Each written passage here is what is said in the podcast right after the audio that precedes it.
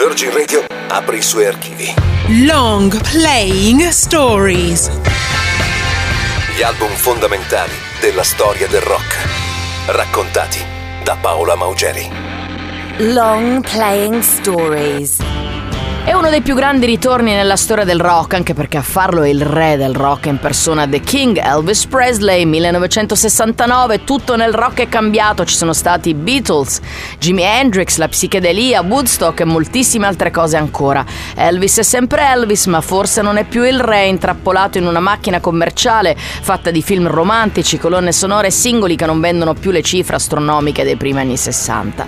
Ma Elvis è sempre Elvis e allora riprende in mano la sua chitarra, indossa una giacca di pelle nera e si esibisce in diretta sul canale televisivo N B C in uno show registrato a Burbank in California intitolato sessantotto Comeback Special.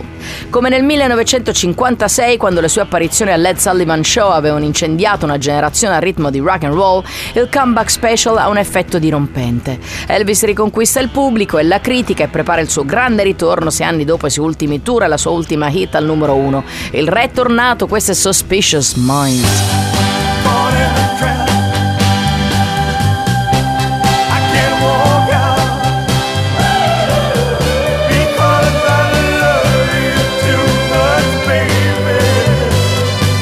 Secondo la leggenda, quando il regista Steve Binder gli fa vedere i sessanta minuti finali del Comeback Special, Elvis dice: "Steve, è la cosa più grandiosa che abbia mai fatto.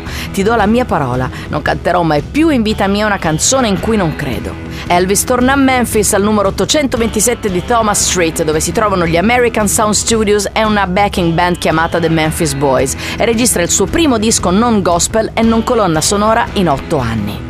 From Elvis in Memphis, che esce nel giugno del millenovecentosessantanove, lo riporta in classifica in America al numero tredici e al numero uno in Inghilterra, rilanciando la sua carriera.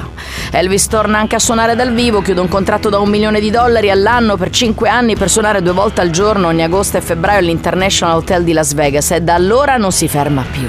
Saranno più di mille concerti di Elvis dal millenovecentosessantanove al millenovecentosettantasette, anno della sua morte, più altri sette dischi, un documentario sulla sua vita, un disco country e uno di canzoni di Natale, oltre all'incontro epocale alla Casa Bianca con il presidente Nixon.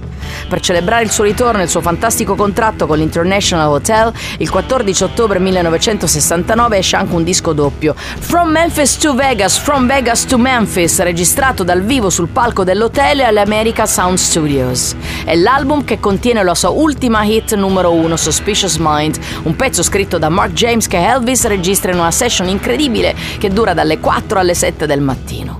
Novembre millenovecentosessantanove, per la diciottesima volta nella sua carriera, Elvis è al numero uno in classifica americana con uno dei suoi pezzi più belli di sempre, Suspicious Minds.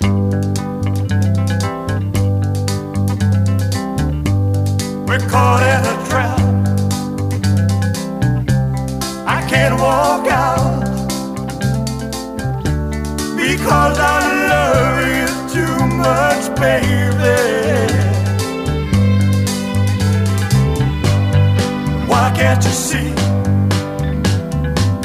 what you're doing to me? w w w dot virgin radio dot i t